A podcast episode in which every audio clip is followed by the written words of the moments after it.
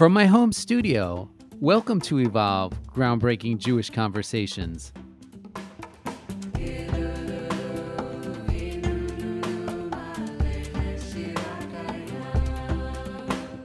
Half the Jewish world have step families and have divorce in their family. Like, we know the statistics. You know, it's normal, but it's not normalized.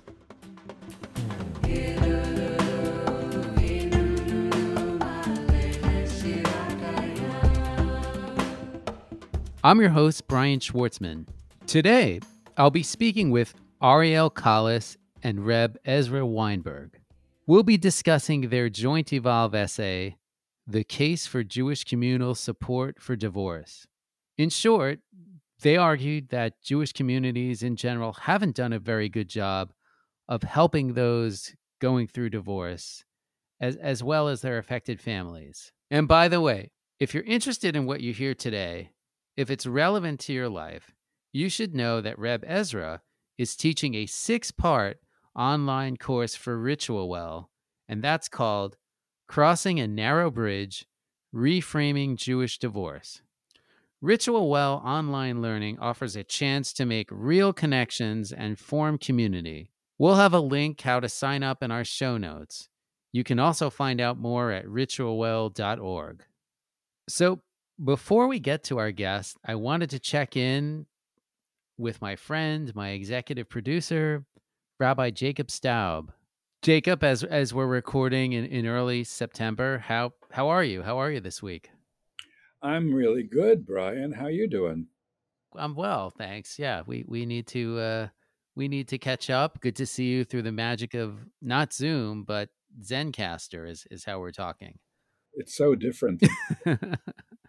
It it is. Um, well, hopefully it sounds better to folks at home. Um, audio files might might be able to tell a difference. Um, so, Jacob, we recorded this interview over the over the summer. Listeners might notice Rabbi or Reb Weinberg makes a direct reference to Tisha B'av. Um, for various reasons, we're releasing this now, and and I think it makes sense to do so. Um, Ezra and and Ariel talk about the importance of including those going through divorce in meals and community events. And as we're about to begin Sukkot, um, from what I from what I understand, inviting guests is a major aspect of, of the holiday. So, Jacob, I'm I'm wondering if you could help say a little more about the connection between guests and Sukkot and how that might play into thematically hopefully it does to to this conversation we're having today? Sure that's a great question. Um, so i have two thoughts. One um, when i think of a sukkah the uh, booth it's a temporary dwelling place where you're out in the you know wilds of your backyard or whatever.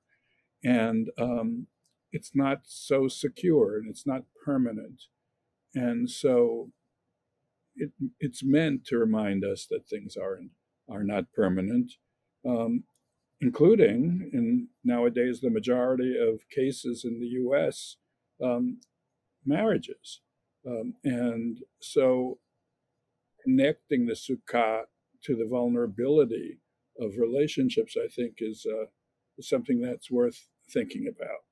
Uh, the second point you've already alluded to, but um, the primary message of uh, Reb Ezra and Ariel is that the Jewish community should find more effective ways of supporting and including individuals and families affected by divorce. And the sukkah is associated with ushpizin, uh, which is a, I guess, an Aramaic word for guests. We invite not only friends and family and acquaintances, but uh, people who are not with us, who are no longer alive, sometimes it's the patriarchs and matriarchs, Abraham, Isaac, Jacob, Sarah, Rebecca, Rachel, Leah. Sometimes it's a sometimes it's a grandparent, um, and uh, the sukkah stands for bringing people in, and so I I really do think that this is um, completely appropriate to the uh, conversation we're about to have. I guess I never realized this. There's there's like a Day of the Dead element to Sukkot to Sukkot where we invite like our ancestors, their their spirits in. Or I'm, I guess I'm not not familiar with this teaching. Huh. I don't know that I would call it Day of the Dead. I don't know so much about Day of the Dead, but um, there's definitely not just a day a day of inviting people in, not just a week, but it's certainly a component of traditional Jewish life is to go to a grave before Rosh Hashanah, um, to uh, invite in and communicate with your departed loved ones, and um, so it's not alien, it's not at all. Um, but that's kind of an aside to the question of divorce. Um, Sure, I know how much you like baseball. This is this is the fall, so I had to throw you a curveball. Um, yeah, we still have a few weeks before playoffs. Right, right, right. Um, I feel like every time I you you come on the show is I I put you on the spot in one way or another. So so I'm gonna do it again. Although although I I did give you I did give you a heads up. Um, so I don't know some is it two decades ago I mean, you went through what you've written about and what you've you've said to me was was a pretty a pretty painful, difficult divorce. And I, I guess just coming with that experience, I'm wondering if you could tell us what resonated for you in this in the essay that Ezra and Ariel wrote or or what they said in the interview and maybe even why you solicited the, the piece to begin with. Well, let me answer that last part first. Um, I was aware of the work that um, Ezra was beginning to do, I guess, almost, I became aware almost two years ago and uh, thought, yeah, we, this is something that's, I haven't heard much about, haven't read much about that it, need, it needs surfacing. But speaking more personally, my primary memory of the years in the middle of and following the breakup of of our marriage was a feeling of disorientation. Hmm. Um, had never actually, I was 50 years old, I'd never lived alone. You know, so the first several nights of living in an apartment alone was were um, were interesting. But and besides that, I was living in a new place. I was adjusting to new relationships with my kids. I um, was losing many of the people who had been friends of both of us who really couldn't, um, didn't know how to handle the uh, taking sides issue, you know, and uh, and so they tried, but not so successfully. Everything was out of out of kilter, um, and what really helped me through was the steadfast and constant support of a number of close friends, some of whom actually called me every day, uh, many of whom had lunch or dinner with me once a week or once every other week. Um, and they really were anchoring in this disoriented and unmoored new kind of kind of life. And in my case, I had really, I really had an established and wonderful community at RRC at the Reconstruction Rabbinical College. But um, when I was thinking about the message of Reb Ezra and Ariel um, is that I would I would focus less on the particular program or technique of including people and more about what will work in a given case to make people feel befriended and supported and anchored and not alone, not out, not out all by themselves. And I do think that's that's uh, critical. I think there's a lot of stuff that synagogue communities and other communities can really do to help that out. And I think their point about how we know how to deal with um, mourners and Shiva and all that, and we don't talk about, don't don't really focus um, on divorce as a an unmooring and unsettling and difficult time is completely correct and it, it really deserves our attention. Thanks, thanks, Jacob. Thanks for for opening up in, in this way and and really helping to frame and and and set the table for this important um, important conversation, um, which which I think will will raise a lot of the the issues that that you just raised. So so thank you. No problem. Now, before we start the interview, a reminder all of the essays discussed on this show are available to read for free on the Evolve website, which is evolve.reconstructingjudaism.org. And Evolve is, is of course, part of a network, uh, a small network of websites um, operated, overseen by the organization Reconstructing Judaism. Um, you might also want to check out reconstructingjudaism.org, which it, you know really explains what Reconstructionist Judaism it is, and and shares a lot of resources and and ways to learn and connect. And of course, there's ritualwell.org. And and by the way, while we're while we're at it, if you have uh, any interest at all at, in a in a career in the rabbinate. Um, check out rrc.edu. You can learn a lot you need to know about what uh, what studying for the rabbinate might look, look like. And now it's time for our guest. The first is Ariel Collis, who is an economic consultant. And when he's not advising law firms on economic issues, he discusses Jewish rituals and contexts, um, especially with regards to those going through divorce with his friend Reb Ezra Weinberg. He has been a member of modern Orthodox conservative and Reconstructionist congregations. Um, if we had a reform, we might we'd be going for the cycle there. He um he lives in Baltimore with his three children. Reb Ezra Weinberg is a Philadelphia-based rabbi and practitioner of conflict transformation. He's the founder of Revoice, a journey of discovery for Jewish families after divorce.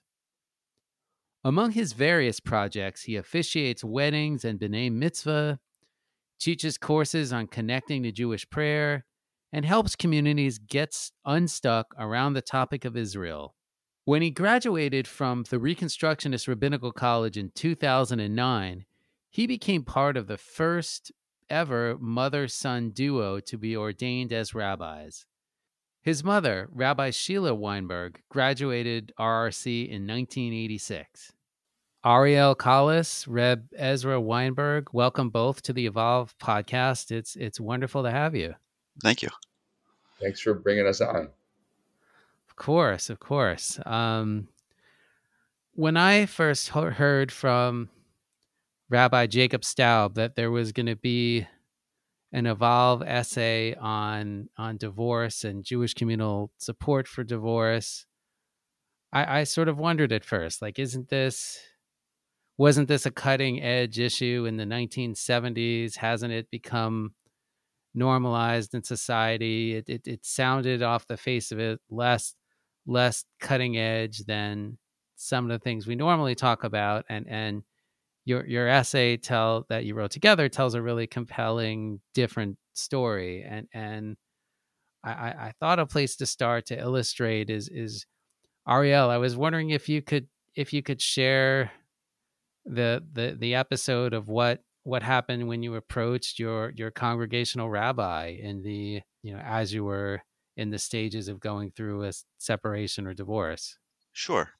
So Ezra and I had been for a long time uh, had been talking about divorce uh, ever since sort of my separation um, from my ex-wife and one of the things that he was that he mentioned was that why don't you go to the rabbi why don't you seek counsel see Mm. what see what he he has to say about this so i went to the rabbi it was almost a homework assignment that i was given and i went to the rabbi and i said to him you know you know, I'm going through a very confusing, very difficult time. Is there anything, is there any advice that you can give me? And he basically said, well, uh, Judaism has something to say about the get, but that's about it. There's really no other, there's no other advice I can give you. Um, and what's a uh, what's a get again? Sorry. excuse me, and then that's a Jewish divorce document, Jewish document of divorce. And I was like, okay, well, is there anything anything more? And he gave me a, he gave me some advice about joining communal organizations and things like that, but nothing really specific to my situation. And I found that very alienating. And sort of I felt like there must be something more. And that was one of the reasons that I started talking to Ezra about sort of publishing these ideas that he had about being more about bringing in Judaism to help people through the process of divorce and using Jewish customs and things that really work to to get help people get through this. Wow. Um, I didn't realize it was a collaborative effort, almost almost a test case. I mean, Ezra, were you, know when you heard this, were were you was that the response you were you were expecting? Did it confirm, um, you know, sort of a hypothesis? Had you had similar experiences? Yeah, I mean, Ariel and I, you know, we, we were friends as kids. Um, I lived in Philadelphia until I was 14, and our our fr- friendship, um, you know, re- reignited after a long lapse um, around our divorce. And I, I had a hunch that rabbis typically have a deer in headlights response to divorce. Like that's just one of the things. I'm a rabbi. I, I was not given any real training around how to um, console and um, connect and help re recon help help a family reconfigure itself. And I, I went through this as a child. Both Ariel and I went through this as children. Um, and uh, so I, when, when Ariel and I met, we, we decided I, I, we became divorce chavruta, I like to call it. Just people that we would we would talk to each other once a month and kind of check in about this dual experience. And uh, yeah, I, I had a hunch that the rabbis were not going to be able to show up um, for Ariel as as as uh, you know, it just just uh, it's not in the playbook. Um, it's not in the rabbinic playbook in any movement really, unless you have that direct experience yourself. Uh, it's very hard to to to know what to say. There's nothing in Judaism uh, to say to someone when you hear they get the, they're getting divorced. Uh, some people some people say that you should say Mazel Tov, um, uh, but most people just say, "Oh, I'm sorry to hear that," and that's a really complicated thing to say to somebody um, when you don't really know what's going on. Um, it's it's it comes off as like a consolation, like there was a death, and there are death aspects of it, but to say you're sorry, like maybe you're just sorry that they got divorced, and maybe that's not an appropriate thing to say. So what I mean, um, what is what is is it, what is an appropriate thing to say when you encounter someone who's been been divorced right after it, or is it totally depend on fifteen different contexts that you may or not be aware of? Um, no, it's such a good question. Uh, I think what's not an okay thing to say is not intuitive, but don't assume what people are feeling. Hmm. So um, if you say Mazel Tov or I'm sorry, you're indicating, oh, they must be in a really bad state, or oh, they must be really relieved. And both those things are probably true at different times. Um, but I think you want to give a values neutral statement indicating you care. Um, so uh, the thing, the, the thing that was most helpful to me that someone said to me once was, "Wow, that's a big deal. That's that's huge." Um, and they also said, "What would be a helpful response in this moment?" Hmm. And I thought that was a great question. What would be a helpful response? They let, let me kind of determine the uh, emotional reality that I needed in that moment. Um, so, so acknowledging and, the power without necessarily assigning a positive or negative value judgment to it is what, what could be helpful. Emotion. Yeah. Um, a uh, rabbi friend of mine from the Reconstructionist movement, Rabbi Jamie Arnold in uh, Colorado, um, and I came up with something else to say, uh, which we like to. We think it would be helpful. Uh, one, you know, one possible response could be what we say when we finish a, a book of the Torah. Uh, at the we did, I think, two weeks ago when we finished the book of uh, of Numbers. Um, there's a phrase that says "Chazak, Chazak, Venit chazek," which means may you go from strength and be strengthened. Um, we all shall be strengthened. And uh, but what it indicates is at the end of the when you when you say that you finish a chapter of the Torah and you go to the next chapter, and it's such a good metaphor. You're ending one chapter of your life and you're going to another chapter and you're praying for strength. Like who doesn't need that? And it seems it seems really fortunate that that and, and, and maybe essential that that you two had each other as as Havruta as as as were going through this. And I think what you didn't say is that you actually met met as children when when your your parents were going were going through divorce, um, which um, which is which is really striking. But yet, I mean, I I think each of you wanted something more from from from community. I mean, you wrote that Judaism is meant to be a full service religion with uh, wisdom, community built in, especially during the most defining moment uh, of our lives. So, I, I guess can Ariel, maybe you could start. What can you talk about? What you were you were looking for that you that you didn't find that you, you felt like you had to, you know, you couldn't go to your community for? Sure. Um, I think I was looking for.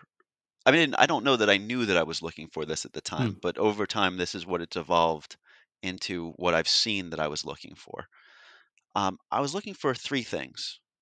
One, somebody to say, You're not alone. I've experienced the same things that you have. And while my friends who hadn't gone through it could offer could offer sympathy, they couldn't offer empathy. And that was one of the things that Hmm. I was looking for. And then also that somebody cared. That was the other thing. That I was not alone. Um, but then there was also caring behind it. Because I think unless you've gone through it, it's harder to to both give the empathy and the caring and also to show and to understand really that you're not alone because I think for some people who who haven't experienced it, it it does feel like an other experience and not something that they relate to directly. And I think that's sometimes some of the comments that people give give that impression, the expression of sort of like you're an other rather Hmm. than you're one of us. Yeah. Can I add? Please. Absolutely. the one of the things that Ariel wrote and uh, brought to that article that like really struck me, and I've talked about this in multiple settings, is the, the I think the rabbi said we don't take sides, um, and uh, that was such a, a fear-based moment I think from the rabbi, and and and and I think actually governs a lot of people's response to divorce. They're so afraid of taking sides or appear as though they're taking sides that that it paralyzes them from doing anything. It's as if the the excuse we don't take sides um, uh, prevents any possible ways of connecting, comforting, bringing resources and support. And it's it's it's it's um, uh, it's it's it's really unfortunate that that fear has um, kind of uh, really governed the course of action around it and has not I mean, we have not many people have not been able to move beyond the fear of taking sides. There's a lot you can do and you can even you could cultivate a language of how not to take sides. Um, uh, and you know that's that's one of the things we've talked about is how to um, how to move forward in the conversation even if like sides you know if blame comes up how to like how to not go down that path and still you know because it's divorce is messy we can't get around that but there is you i i believe we're we're sophisticated enough uh, uh people that we can still offer support and other resources um that don't hinge on our ability to you know be partial Does that makes sense Yeah. And if I could add, um, I think that one of the things that we're trying to talk about is that maybe the first thing is the support. Maybe the first offer is support. rather than the I don't take sides because that's really what you need to hear at that moment. You know, that I support you. And supporting doesn't necessarily have to be uh, taking sides in the, one way or another in divorce. Like I'm here for you. Can I? What can I do? What can I? How can I help? Sort of thing. What would you say to to folks who view divorce as a failure or either from the outside or the inside or isn't even something something shameful? Uh well i guess first in a sense it doesn't matter because even if you view it as a failure or some or a tragedy or something awful you still need somebody to support you and that's something that the community can do if you normalize the experience if you make it public if you make it regular then it even if it is felt as a as a tragedy or as a failure it can be very useful in helping the person get through the situation um, I know that Ezra might have a slightly different take on the issue. Hmm. Yeah, I mean that's a, a, good question, and I think it's actually very uh, um, the feeling of failure is very insidious um, because we give so much weight to the success of marriage. Marriage is like for many people the most hmm. important thing they do in their entire life, and so so to to not succeed and to feel like it fails like breaks a lot of uh, notions of who who someone is and who they thought they were and and and and the life they were leading um, but i think most of us in society value a failed experience. Um, the place you know um, you hear from the world of sports you know that that uh, that most athletes like they learn from their failures and like you know we just don't like failure you know anyone who's successful talks about their failures. So we just don't like to we just many of us don't like to apply that thinking to relationships because the stakes are so high but i don't know i i i i think it is a block for a lot of people uh, we, i was having this discussion um there's a real debate like is is divorce the same thing as a failed marriage and can you differentiate between a relationship that didn't last versus you yourself being the failure? Um, and I think they, those two get often intertwined. Well, I my my marriage didn't last. I must be the failure. Um, and there's a there's that feeling and pervasive. But like we have to think, you know, we, the support we would get in synagogue would help us push those two apart. The marriage was one thing, and the who we are continues and thrives and can thrive. Has Evolve nourished your thinking, deepened your conversations? Consider supporting our work and learning with our groundbreaking teachers. The next Evolve web conversation is Monday, October 2nd at 1 p.m. Eastern Time. I know that's pretty soon, sorry for the short notice, but it's with Rabbi Lex Rofeberg, you may know Lex as the co host of the very popular and influential podcast, Judaism Unbound. Lex has written for Evolve and also serves as an Evolve board member. And he helped he helped us uh, with with some really helpful advice when we started this podcast. The title of his talk is Pillars of the Cloud: The Liberatory Potential of Digital Judaism, and supporters who contribute $250 or more can join this conversation live. That's Monday, October 2nd at 1 p.m. Eastern. You can find a link to sign up on our show notes or more information on evolve.reconstructingjudaism.org. And if you haven't checked out Judaism Unbound, why not start with episode 326, which came out just a couple weeks ago? Lex and his co host Dan Libenson interview Marcus Holly, a rabbinical student at RRC who is an operatically trained theater artist and ritual leader. We'll also have a link to that show in the notes. Okay, back to the conversation with Ariel and Ezra. One of the practical suggestions you you you offer in in in the essay is is is um you know, what if communities offered meal trains for people going through divorce, and I, I wanted to ask why that's why that's important, and also because it does evoke illness and and death. I feel like that's usually or maybe birth with you know, but so I, I, I guess how do we how do we think about that in in the context of what we usually associate meal trains with? Sure. Um, I guess there's two things. One, in the experience that I grew up with, uh, food was a way of showing affection, and to have the Mm. community come out and give you food and sort of take care of you at a time of great need is a wonderful thing, and it's very comforting, and it can be a huge help.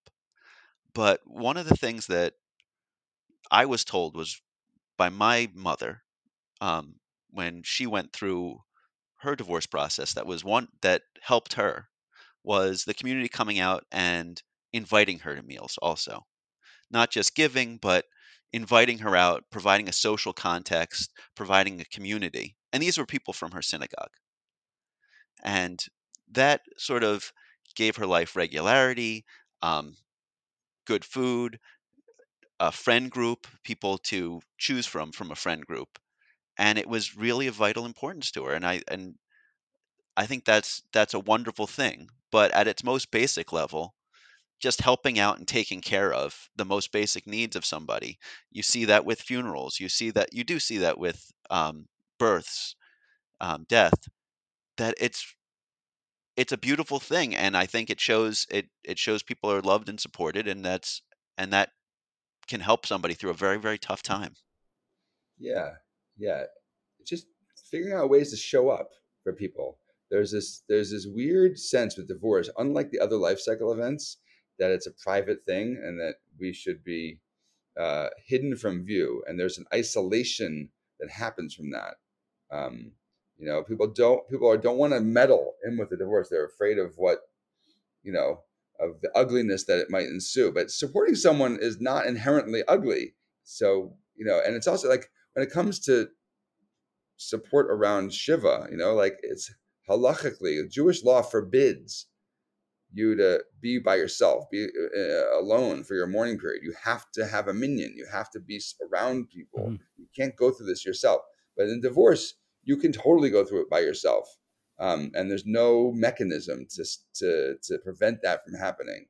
Um, so I think what Ariel we're talking about is like different ways of showing up for people um, to to to to remember so they don't get isolated. Because I think there when we go through something difficult, there is for many of us an instinct to like hide. I don't want people Hmm. to see what I'm going through. But the, the, one of the purposes of community is to show up uh, in difficult moments so that we, you know, we traverse that instinct and like you know and give give us what we actually need rather than what our alarmist kind of fear based scared brain is going through which is like oh i don't want anyone to know what's going on with me you know that's that that that's an instinct we need to kind of the jewish community helps us push through that uh, and it should in this life cycle event as well So I've got I've got lots more questions, but I, I think it's a good time to point out that um, Ezra, you you've started a project um, with the goal of of of changing attitudes and, and behaviors around this uh, with a project, uh, a new project called Revoice. So, um, uh, can you tell us what it is and what you're what you're doing, what you hope to do? Sure.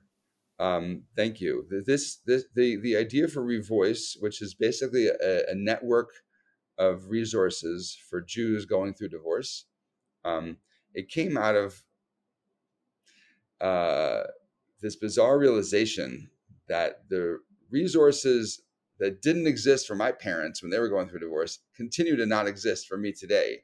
Um, and I realized that when I began thinking about my first child's bar mitzvah uh, coming up, um, and realizing that you know I'm in the middle of a divorce myself, and there's no playbook to help us and help any rabbi we're working with kind of figure out how to negotiate, how to have a conversation, how to bring back families, a family that was basically, you know, uh, a united family that was that was divided. How do you do that for a day? Um, uh, and you know my my own personal situation as a kid, I had two bar mitzvahs. Um, wow. I my parents they did not have there was no support then. There was no organization to give advice. There were no mediators. There was there wasn't even the, the language around it, and they couldn't figure out how to get along enough to figure out one bar mitzvah. So I had two bar mitzvahs on consecutive weeks for Um, different sides very- of the family.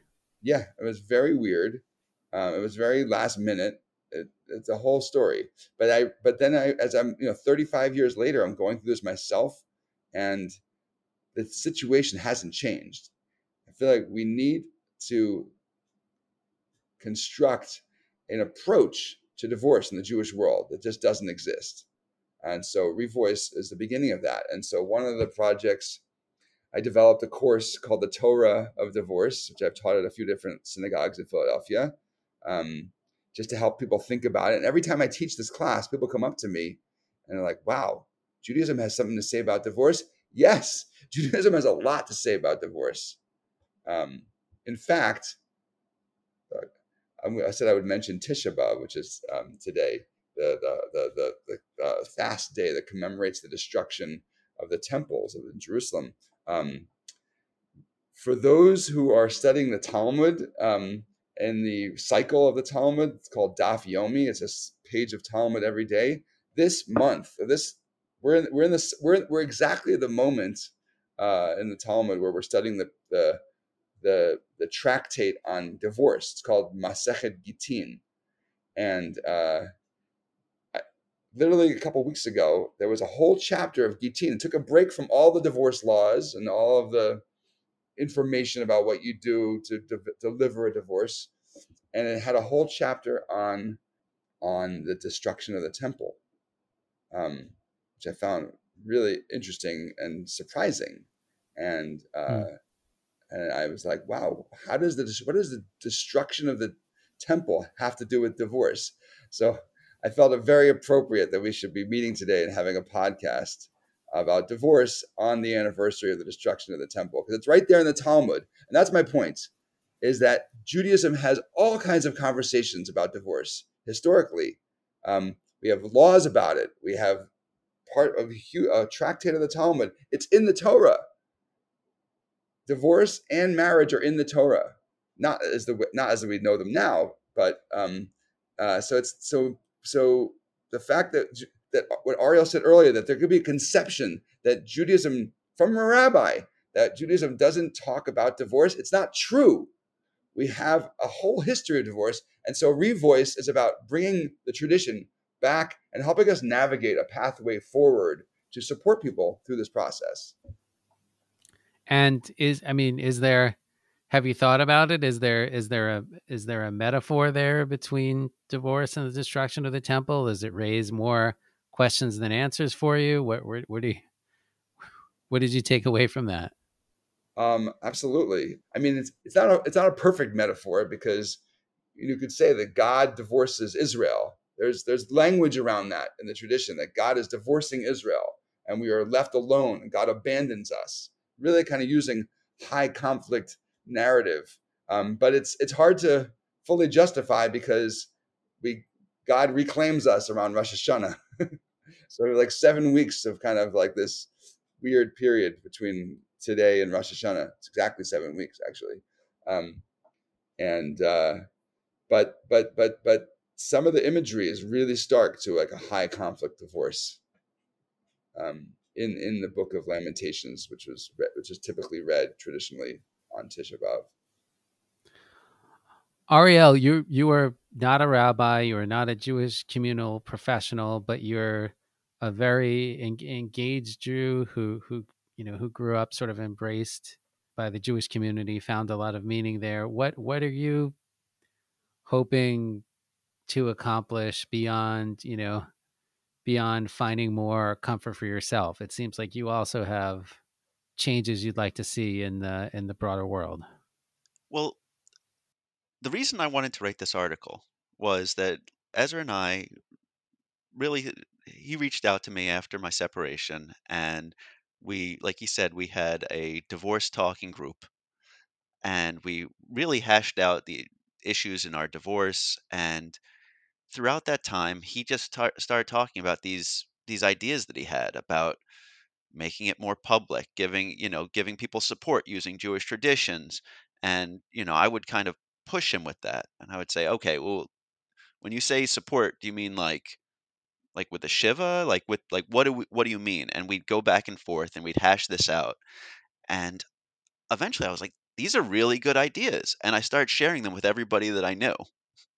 And what I wanted to do with this article was just get it out to more people. I think it's important ideas. I think it it it helped me. It I think it could help a lot of other people.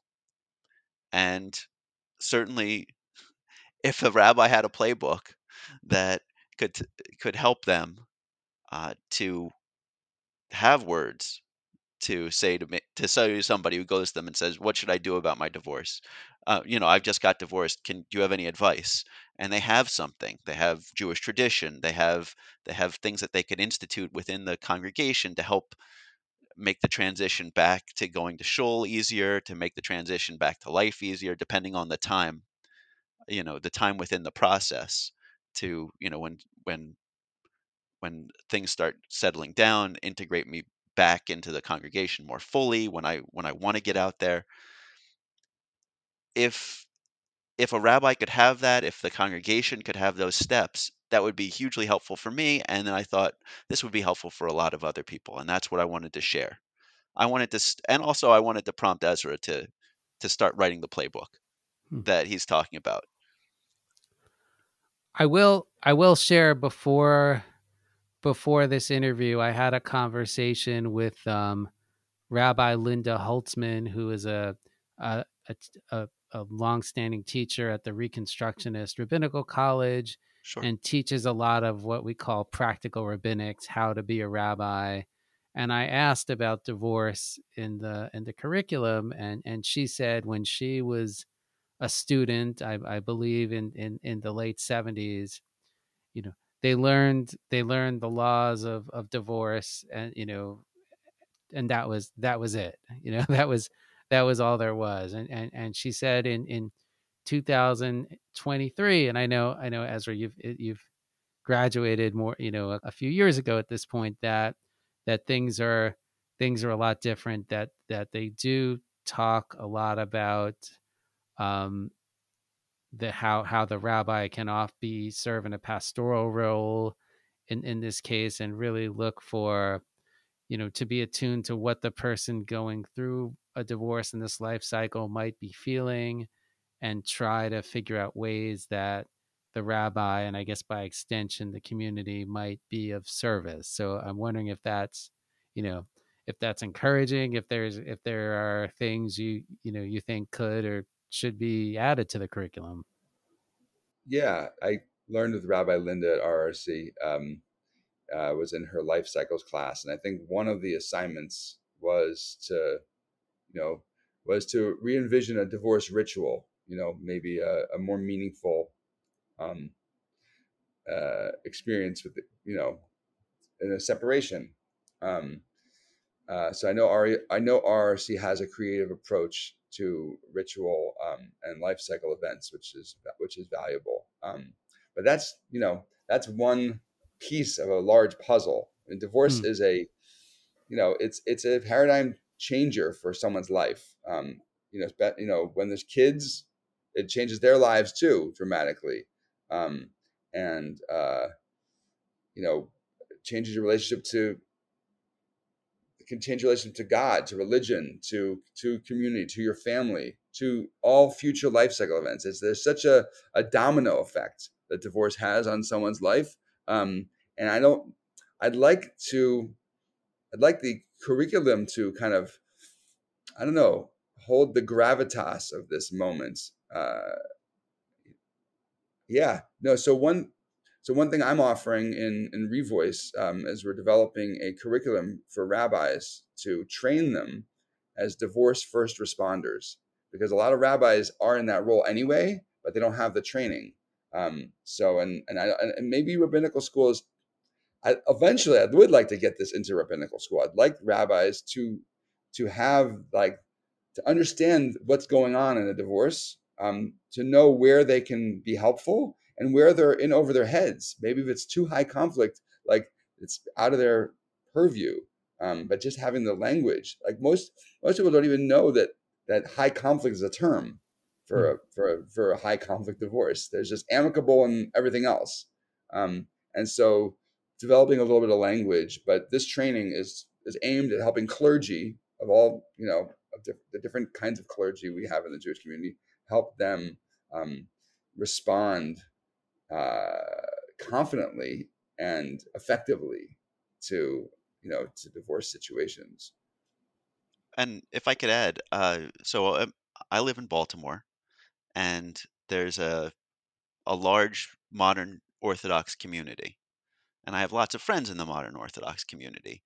And some of my friends read our article, and they thought, "Wow, this is this is good and this is relevant." It's not. I don't think this is sort of out of the ordinary, and it's not a. It's not a like. It's something that's sort of doesn't need to be off the beaten path for Judaism. Like there's a lot of room within Judaism to integrate this and not just in the Reconstructionist movement. I think that certainly, you know, modern Orthodox, where the, synagogue that I went to is modern Orthodox. The rabbis that I went to was modern, were modern Orthodox. Um, so they certainly wouldn't have studied at RRC.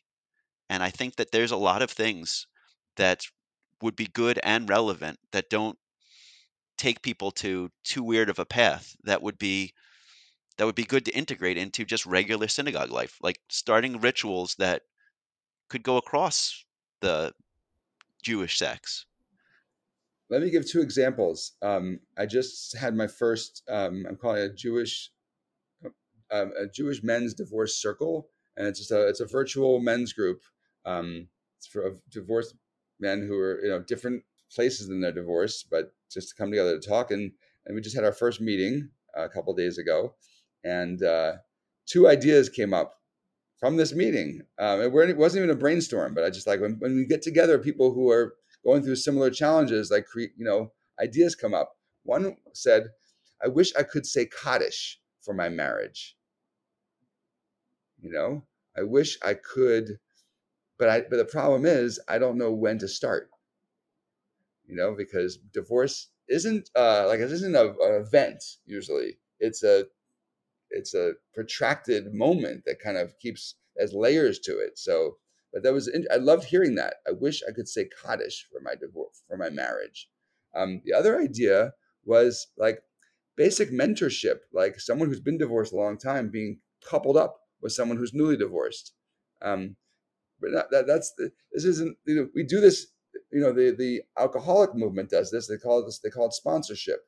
You get someone who's been in recovery for a long time as a sponsor to a new person. This these not you know it's not a it's not a brilliant idea but it's like basic support systems from other places that could be useful. Let me let me ask this since you mentioned a jewish you mentioned jewish uh, men support groups do, do you think jewish men eh, you know might experience um, divorced differently or have unique needs in a uh, in in a Jewish community? I, I don't like to make too many broad, sweeping generalizations, um, but my my sense is that uh, um, it's more common for men to kind of isolate themselves um, and uh, you know, the divorce support that does exist typically is about around abuse, and that's going to be much more centered around women. Um, and I apologize if I sound overly heteronormative about this, um, but uh, I guess it was a heteronormative question, so so you could blame me if I set you up there. Okay. Um, but yeah, I, I, I, but like when, like when it comes to abuse, that's you know much more um, typically around uh, women and the, the aguna issue in the Orthodox world, women who whose whose husbands refuse to grant them a divorce, a get. Um, that's much more. Uh, that's halakhically, according to Jewish law, uh, much more of a problem for for women whose whose whose ex husbands won't grant them the status of divorce. so they can move on. Um, but so yeah, I, I, I typically I, I've noticed that there haven't been a lot of support services around divorce targeted towards men. So this is why I wanted to experiment at least with a, a men's group. If you're enjoying this episode, please take a moment to give us a five star rating or leave a review in Apple Podcast. These ratings really help people find out about the show. And by the way, I'm excited about this. We are so close to 100,000 episodes downloaded. You're listening. You're really listening. Just 2,000 to go. I can't believe it. Thank you for listening and help us cross this threshold. It's going to happen really soon. All right, now back to our conversation. Ariel, one suggestion that got into the article, which which I found really striking, was this idea or, or a question even of what would it look like if congregations started putting announcements about divorce in their in their bulletins if they're if they're still mailing printed bulletins or in their weekly emails um, um, I, I wasn't sure if you were if that was a you know if that was a thought experiment if you were advocating for this as as something congregations should do but but i wanted to hear more about it. One of the things that really fascinated me when we started talking about this was the similarities and the path that can be shown through Jewish customs having to do with death. So one of the things that a stark contrast between divorce and uh, and how we handle death is death though very painful i mean one of the most painful things in people's lives and certainly people don't want to think about and they don't want to talk about death but yet it becomes extremely public with congregations they announce it from the bema they announce it in the newsletters they have people you know after they um, after they do rich after they do rituals around mourning they come and they give talks about about their life and they they give contributions to the synagogue and they have they have um, meals dedicated to them in the synagogue. So all of this i saw and i saw that this was incredibly helpful for people. So one of the things that ezra had suggested was well what if you could do the same things with divorce? So you could announce it from the bima um, but one of the one of his key provisos was, you know, if somebody if if somebody wants it, you know, if that it would be a question that was asked in advance. But one, it would take care of a big problem, which is you have to go around to everybody individually and tell them that you're divorced. And I think that's similar with death, that you'd have to go w- without these announcements you'd have the person it would be an onus on the person to go around to everybody individually mm. and say listen this relative died i'm very sad which you're in no condition to do when you're in a position of mourning and i think similar with divorce you know i didn't want to go up to everybody and say hey i'm splitting from my wife or hey i'm this is, i'm in the middle of a divorce right now but if you announce it from the bema that would take that burden away from people and it would also make it public and it would also make it uh, less of there'd be less stigma around it because the rabbi's saying it everybody heard it. There's no it's not private it's not shameful it's something that's just out there. So again i don't know that everybody would want to do that but i think if a few people heard it and they saw the reaction from a congregation a largely sympathetic reaction I think that would go a long way to alleviating some of the shame and some of the isolation uh, that comes along with that announcement. And I think that would that could possibly be a good thing. Yeah, I try to envision this, what this would look like, because um, I yeah I haven't I haven't fully landed on how this could be executed and how it could how it could ultimately work. Um, and like Ariel says, it's not for everybody, but a few examples could really could really start something. Um, uh, eh, uh, I, I, go to the South Philly Shtiebel, uh, the synagogue mm. that I attend, and um, at the end of synagogue, I'm just envisioning, you know, they do announcements and they do like, you know, this kiddush has been sponsored by the list of people, so and so on your wedding. Everybody says Mazel Tov. so and so on the memory of your of your parents' yahrzeit, and you know they'll say Hamakom Yinachem. They can go. They can easily switch from the Mazel Tov energy to the condolence energy. And then, so what if they said, and I want to um, also announce that uh, we have a separation in our community this week. Um, and we just want to offer you chazak, chazak, v'nitchazek. May you have strength in this transitional moment.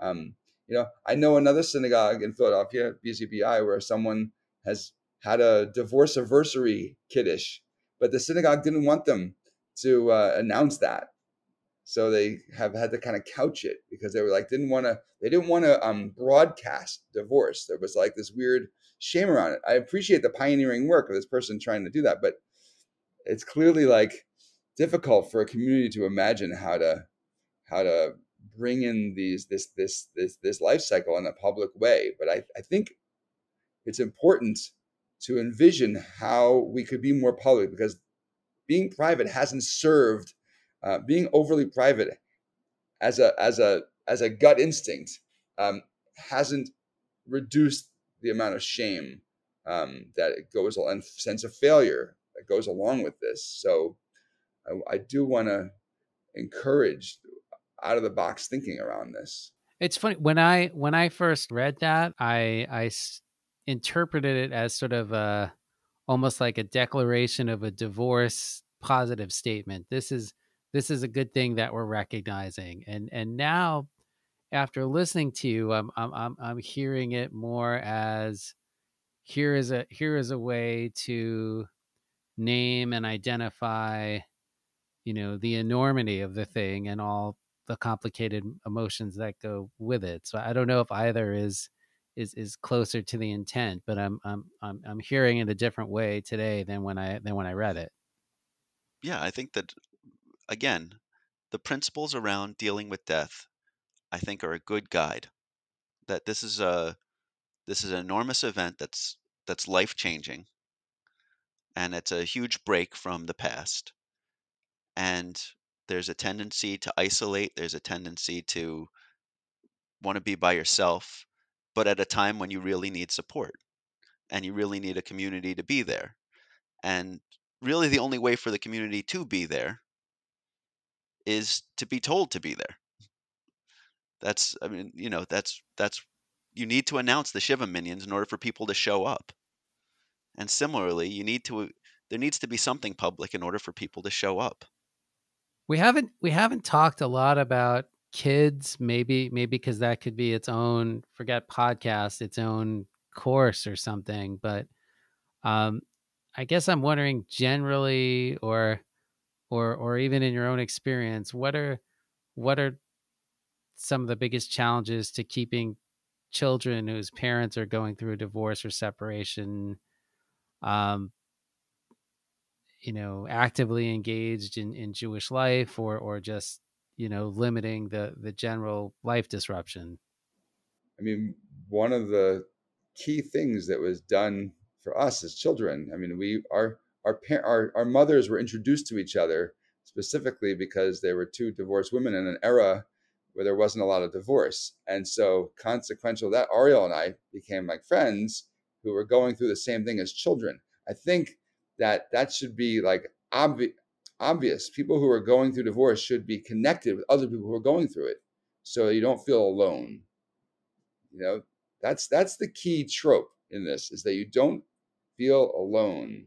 Um, uh, and so that work that's important for children as as much as it, if not more, than for the adults. That you can have someone who who really can identify with your experience who knows what it's like to go between houses, um, if that's the arrangement, um, who knows what it's like to to have step families. I mean, it's funny that it's funny that I'm saying this. I, I, back to your point, Brian, at the beginning, how this is like we thought of this. We thought this is so normal, right? It is normal. Half the Jewish world have step families and have divorce in their family. Like we know the statistics. You know, it's normal, but it's not normalized hmm. for children either. It's not normalized in the Jewish community. We haven't updated our um, our synagogue structures and the way we talk about this like you know we haven't updated. Um, I'll quote Rabbi Perry Netter, who wrote the book "Divorce is a Mitzvah." Um, it's a great book on the subject. I wrote it about 20 years ago, and he said synagogues operate typically, and not all of them, but still, the typical synagogue operates under the mama bear, papa bear, and baby bear uh, model of, of Jewish life. And that's not Jewish life anymore, but we haven't figured out a way to talk about it um, uh, publicly uh, to normalize it yet. Um, so that's that's part of what Revoice is aiming to do is to bring it into the discourse. Um, and I think that that's that, that children need to see that too. That it's that's normal. Um, that's normalized. They feel like it's normal because they know a lot of people, but they that it hasn't been seen as okay in terms of the the way we talk about Jewish life.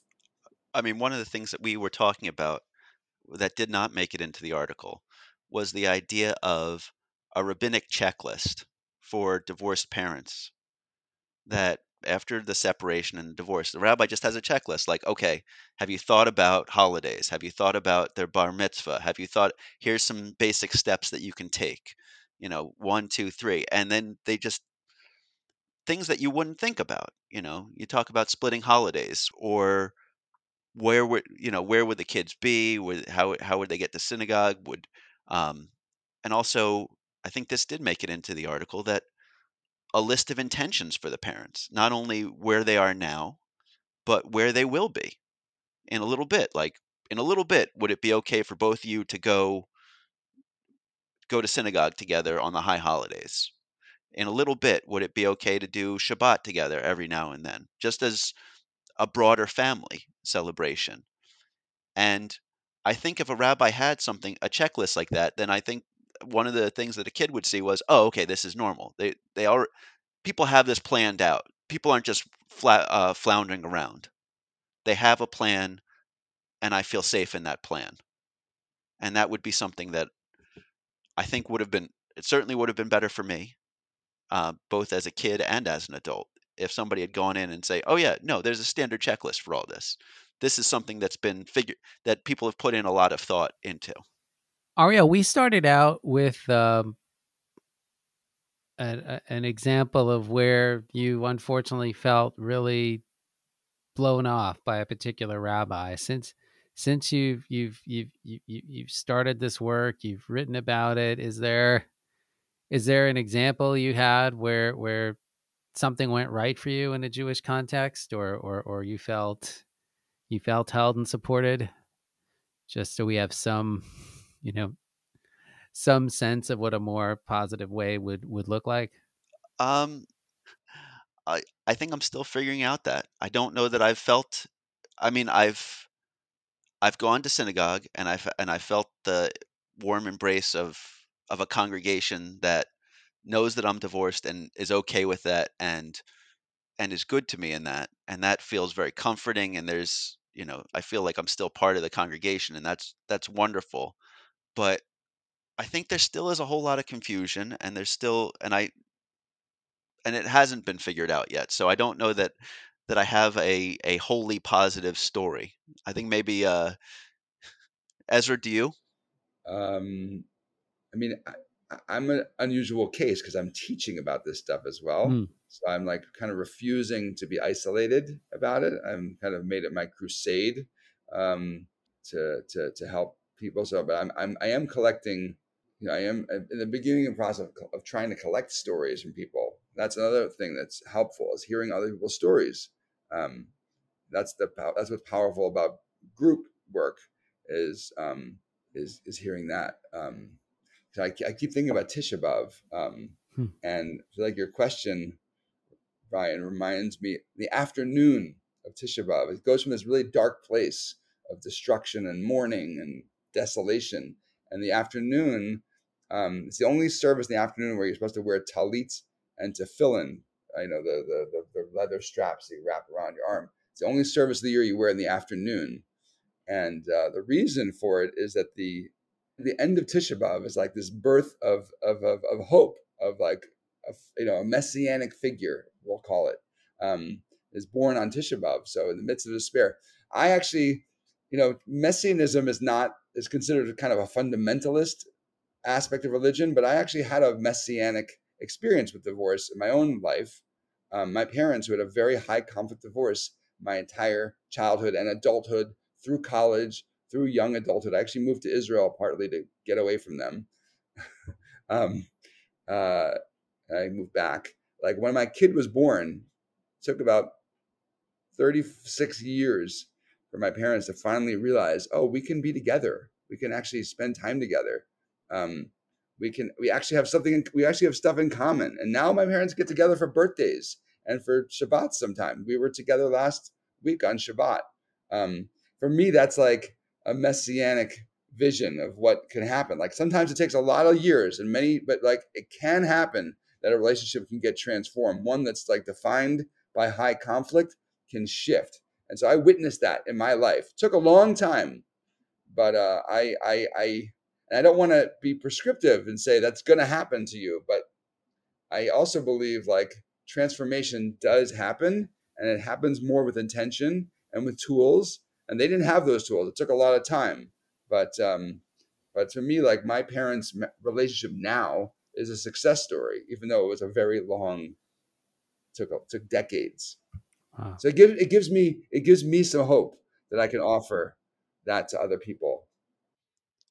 And I just realized that the perfectly obvious answer to your question, which I completely ignored, is that everything within the context of my relationship with Ezra and the support that he's given and the con and the ideas that he's generated and um, what we've what I've learned is within a Jewish context. My mother met her best friend met her best friend in Jewish day school. Her best friend recommended that after she got divorced that she would she should talk to another recent divorcee. That was Ezra's mother. Ezra's mother's a rabbi. They were put together because they were deeply involved in the Jewish community and they could relate to each other. This is not the is were not random connections.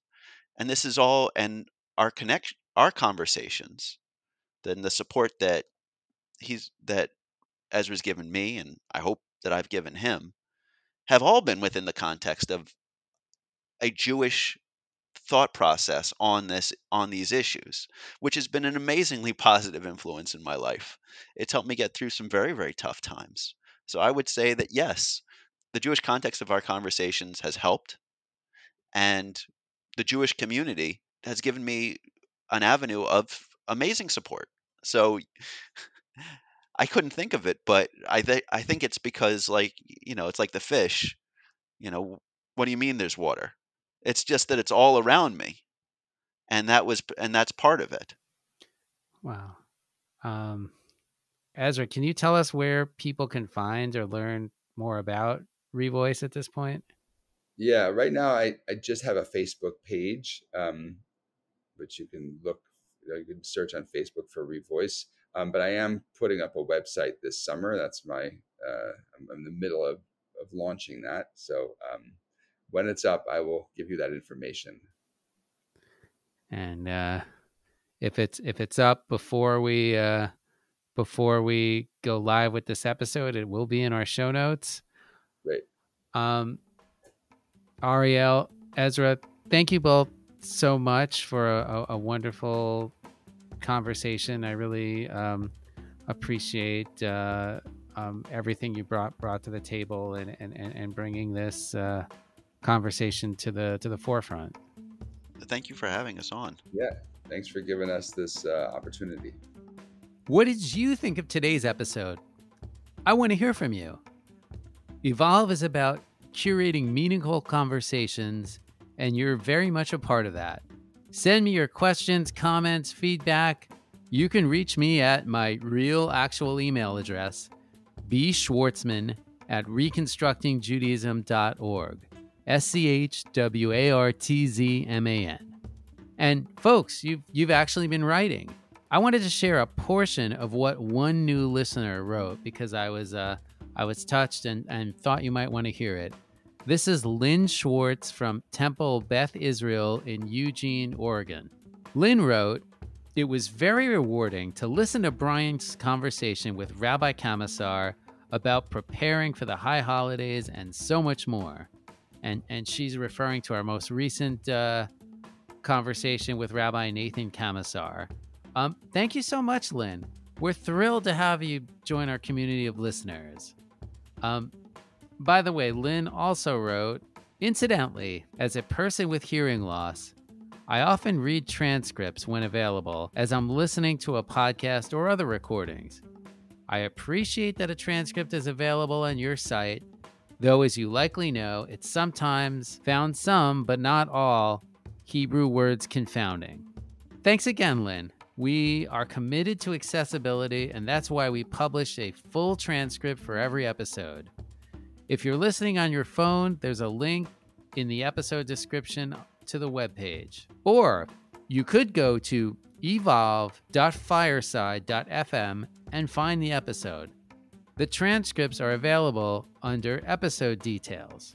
Now, we know they aren't perfect, so if you spot an issue or have a suggestion on how the transcript or any aspect of the show could be better, please let me know.